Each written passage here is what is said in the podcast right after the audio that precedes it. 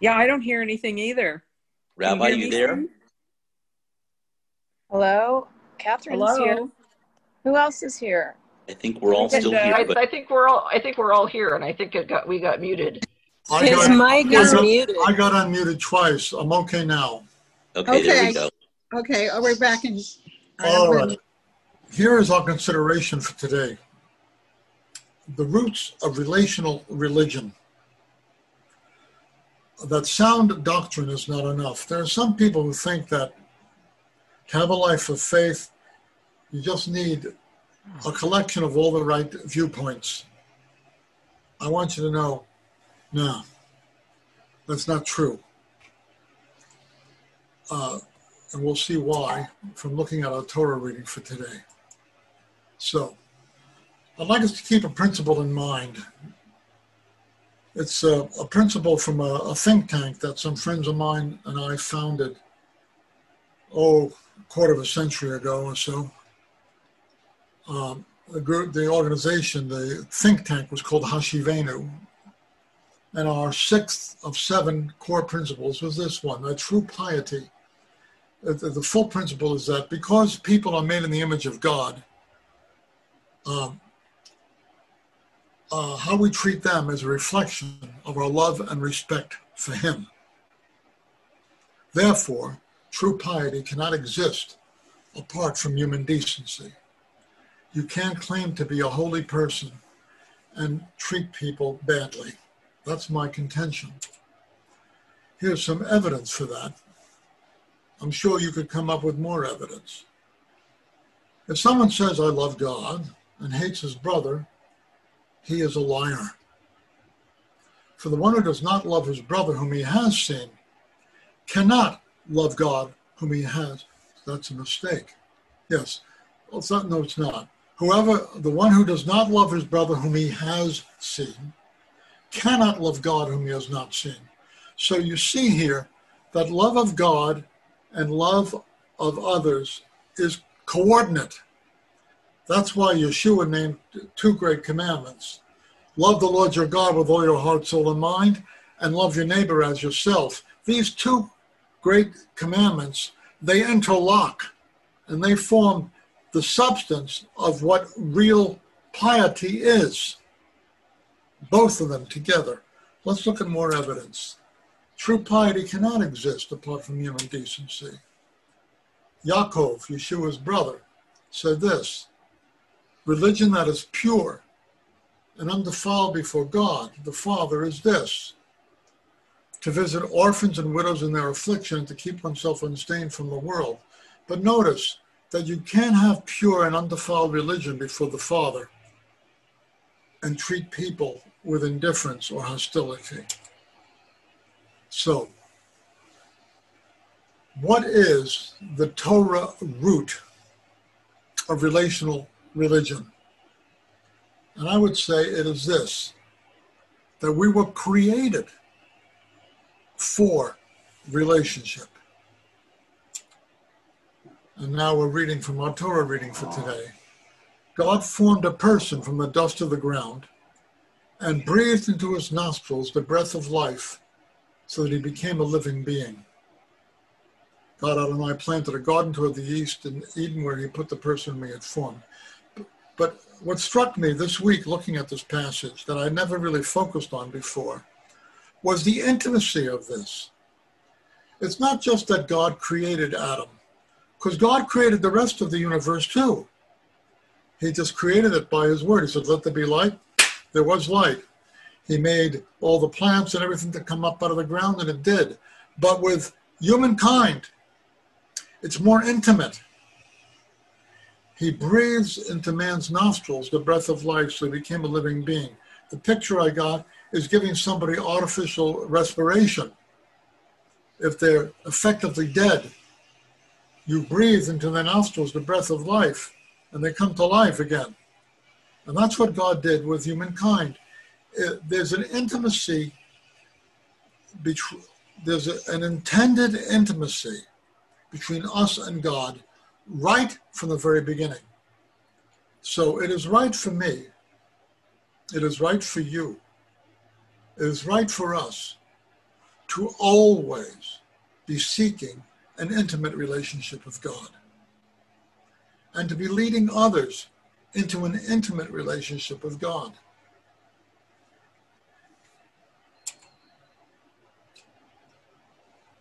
This creation story,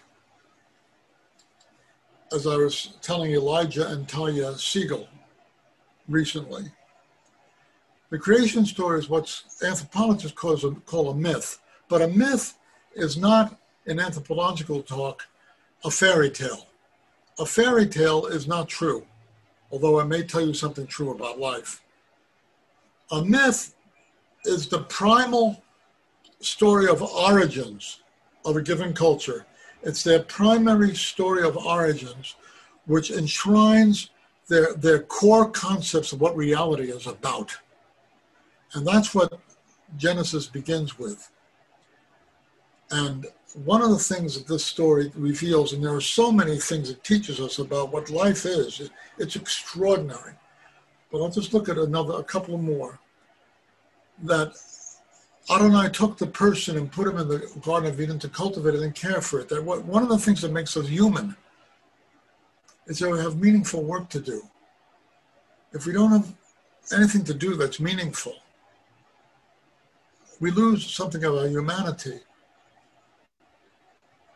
Viktor Frankl, the extraordinary Jewish psychiatrist, went into the concentration camps during the Holocaust with the manuscript of a book that the Nazis took away from him. So while he was in the concentration camp, he rewrote the book. I have no idea what he wrote it down on, but he came up with a theory called logotherapy. And I invite you, I encourage you, I urge you to read his book, Man's Search for Meaning. It's one of the great books of the last hundred years. And in Man's Search for Meaning, Viktor Frankl says that unlike um, Freud, who said that man's deepest drive is the drive, the will to pleasure. Frankl said, no, it's the will to meaning. He said, people can put up with anything as long as they feel their life has some kind of meaning. He said in the concentration camps, when somebody be, came to the point where they said it's all meaningless, life, there's no purpose in life anymore. He said they were dead in three days. But people who had a purpose, like who said, I've got to live long enough to tell people about this, or whatever their purpose was, they could endure.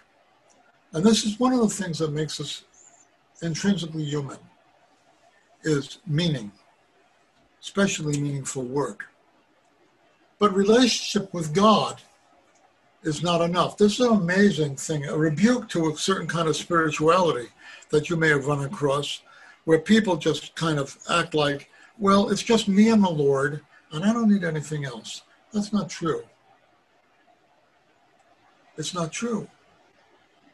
In Genesis, God says, it isn't good that a person should be alone. What do you mean alone? They've got you, God. You're the infinite God. They're in paradise here. Uh, Adam is named. You know, he's, got he's got meaningful work to do. He's got a relationship with you. He doesn't need anything else. Not true. God says it isn't good that a person should be alone. I will make him a companion suitable for helping him. So we need a companion, or we need a companionship beyond the companionship that we share with God. That may come as a surprise.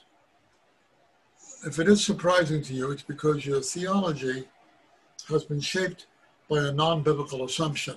But I'm not rebuking you. You're only breathe, you're only exhaling the air you've breathed. Relationship with God is not enough. We read this. So from the ground, Adonai God formed every wild animal and every bird that flies in the air, and he brought them to the person to see what he would call them. And whatever the person would call each living creature, that was to be its name. So Adam had a relationship with the created order. My wife just got two uh, two parakeets for us. there was one time, at one time we had 11 pets in our house. Three dogs, a couple of rats, a couple of birds, a snake, I don't know what else. We had 11 pets. And uh, Naomi got uh, lonesome for pets. So somebody was giving away a couple of parakeets, which we now call Bert and Ernie. And they're great birds. They're extremely talkative. And uh, but the birds, we establish a relationship with those birds by naming them. Naming establishes relationship. We call them Bert and Ernie. And here we have Adam and his Berts and his Ernies. He establishes a relationship with the, with the animal kingdom. He gives names to everything. So he gave names to all the livestock, to the birds of the air, to every wild animal. But that's not enough. For Adam, there was not found a companion suitable for helping him. Helping him, uh, the term is an ezer kenegdo. Uh, ezer is more of a of of a of a companion, uh, of a of a co-laboring companion. God has spoken of us as as our Ezer, but He's not our subordinate. He's not He's not our helper, in the sense of being less than us. He is our partner in life, and God is saying that Adam needs a different kind of partner in life besides himself and besides all the co- all the creatures. Sometimes I think all I need in life is about three golden retrievers. Not true. Let's go on. We are made for relationship with others like ourselves and yet unlike ourselves. That's what we're created for. Um, Steve, would you read this paragraph for me?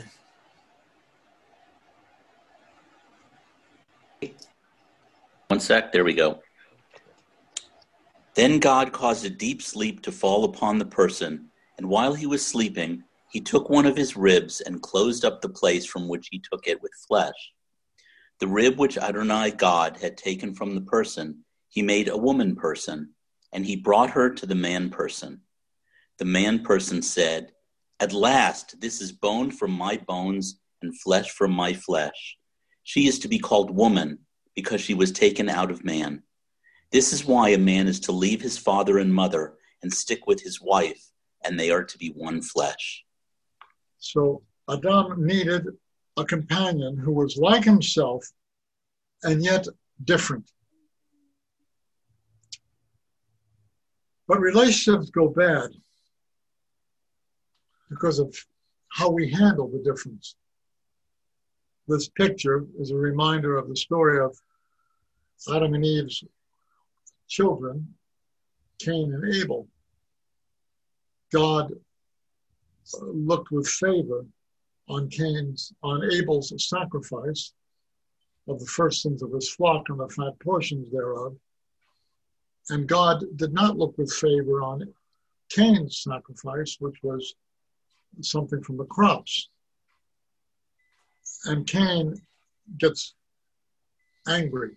And God comes to him and says, Look, uh, you're angry at your brother. Uh, sin is crouching at the door, but you must master it. In other words, if you don't deal well with the difference you have with your brother, if you don't deal well with that, it's going to lead to sin. And he did not deal well with it. And in fact, what he did is what you see in this picture. He killed his brother. But this is something which all of us should keep in mind as a lesson in life that relationships, which are intrinsic to our humanity, relationships with other people who are like us but different from us, how we deal with the differences between us is crucial. And that's when life goes bad, if we deal badly with that. So let's begin to bring this to a focus. What is the Torah root of relational religion? That we were created for relationship with God, with the created order, and with others with whom we share a kinship and a difference. We are created with kinship and difference. We must learn to always remember the kinship. Remember that person you're arguing with, those people on the other side of the world that you don't even can, you don't even think about. Remember that all of these are your fellow humans. You share a kinship with them. That must mean something to you. Don't just, you know, in the war, when you're going to go out and kill your enemy, one of the things they do in the army is all of a sudden the Vietnamese were not people anymore. They were gooks. They were targets. The Nazis were krauts. You had to dehumanize people in order to kill them. But that's not the good life. In the good life, we must learn to always remember the kinship. No matter how different the people are from you, no matter how different they are, we must always remember that at the root, we're the same breed. We must learn to rightly discipline how we handle the differences. How do we handle the fact that people are our kinship, our kin, but they're also different from us? By design, they're different. We need to learn to handle that difference because we're all of us made in the image of God. And true piety cannot exist apart from human decency. If we don't learn to treat people right, to handle our differences with them rightly, to remember that they are cut from the same cloth by the same creator, if we mistreat them or handle them with indifference, we can't claim to have a right relationship with God. We can't. How we regard and treat others reflects how we regard and treat God. We have this in this famous story of the sheep and the goats. Uh,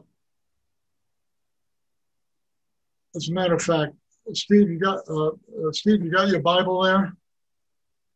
Um, yes, I do somewhere. Um, it's in the other room. Sorry. Never mind. It's okay. Uh, Rusty, do you have your Bible there? Yes. Read Matthew 25, verse 31 to 46. Matthew 25. 31 to 46. 31 to 46. 24. 25. What verses again? 25. Which verses? 31, 31 to 46. 31 to 46. But when the Son of Man comes in his glory and all the angels with him, then he will sit on his glorious throne, and all the nations will be gathered before him, and he will separate them one from another, as the shepherd separates the sheep from the goats and he will put the sheep on his right and the goats on his left. Then the king will say to those on his right, Come, you who are blessed of my Father, inherit the kingdom prepared for you from the foundation of the world. For I was hungry, and you gave me something to eat. I was thirsty, and you gave me drink. I was a stranger, and you invited me in. Naked, and you clothed me. I was sick, and you visited me. I was in prison, and you came to me. Then the righteous will answer him, saying, Lord, when did you when did we see you hungry and feed you, or thirsty and give you drink? And when and when did we see you a stranger and invite you in, or naked and clothe you?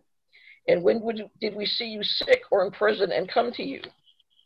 And the king will answer and, to, and say to them, Truly I say to you, to the extent that you did it to one of these brothers of mine, even the least of them, you did it to me.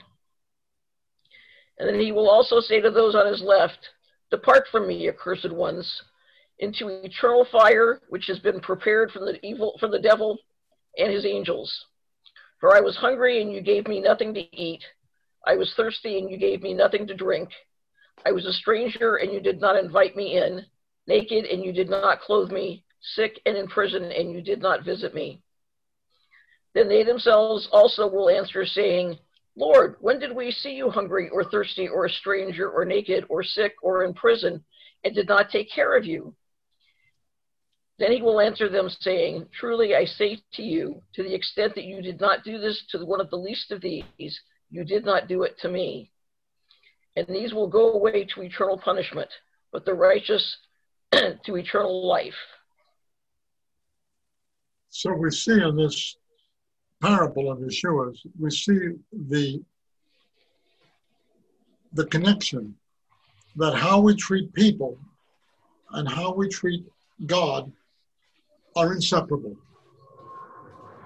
How we regard and treat others reflects how we regard and treat God. So I want to look with you at this. We're coming into the election it's a very acrimonious time. And uh, as I was telling some of you this morning, uh, regardless of who wins the election, there's going to continue to be tremendous division in the United States, such as we're seeing now. Regardless of who wins, and uh, as servants of God, I think we all, I know that we all need to remember that even those with whom we have the most diametric um, differences, they're still cut from the same cloth as we by the same creator. We have a kinship with them. And how we handle those differences is a mark of our relationship with God. Because true piety cannot exist apart from human decency. So let's pray for ourselves, please. Uh, I'll ask uh, Melissa, would you be kind enough to lead us in prayer on the basis of what I've just been saying?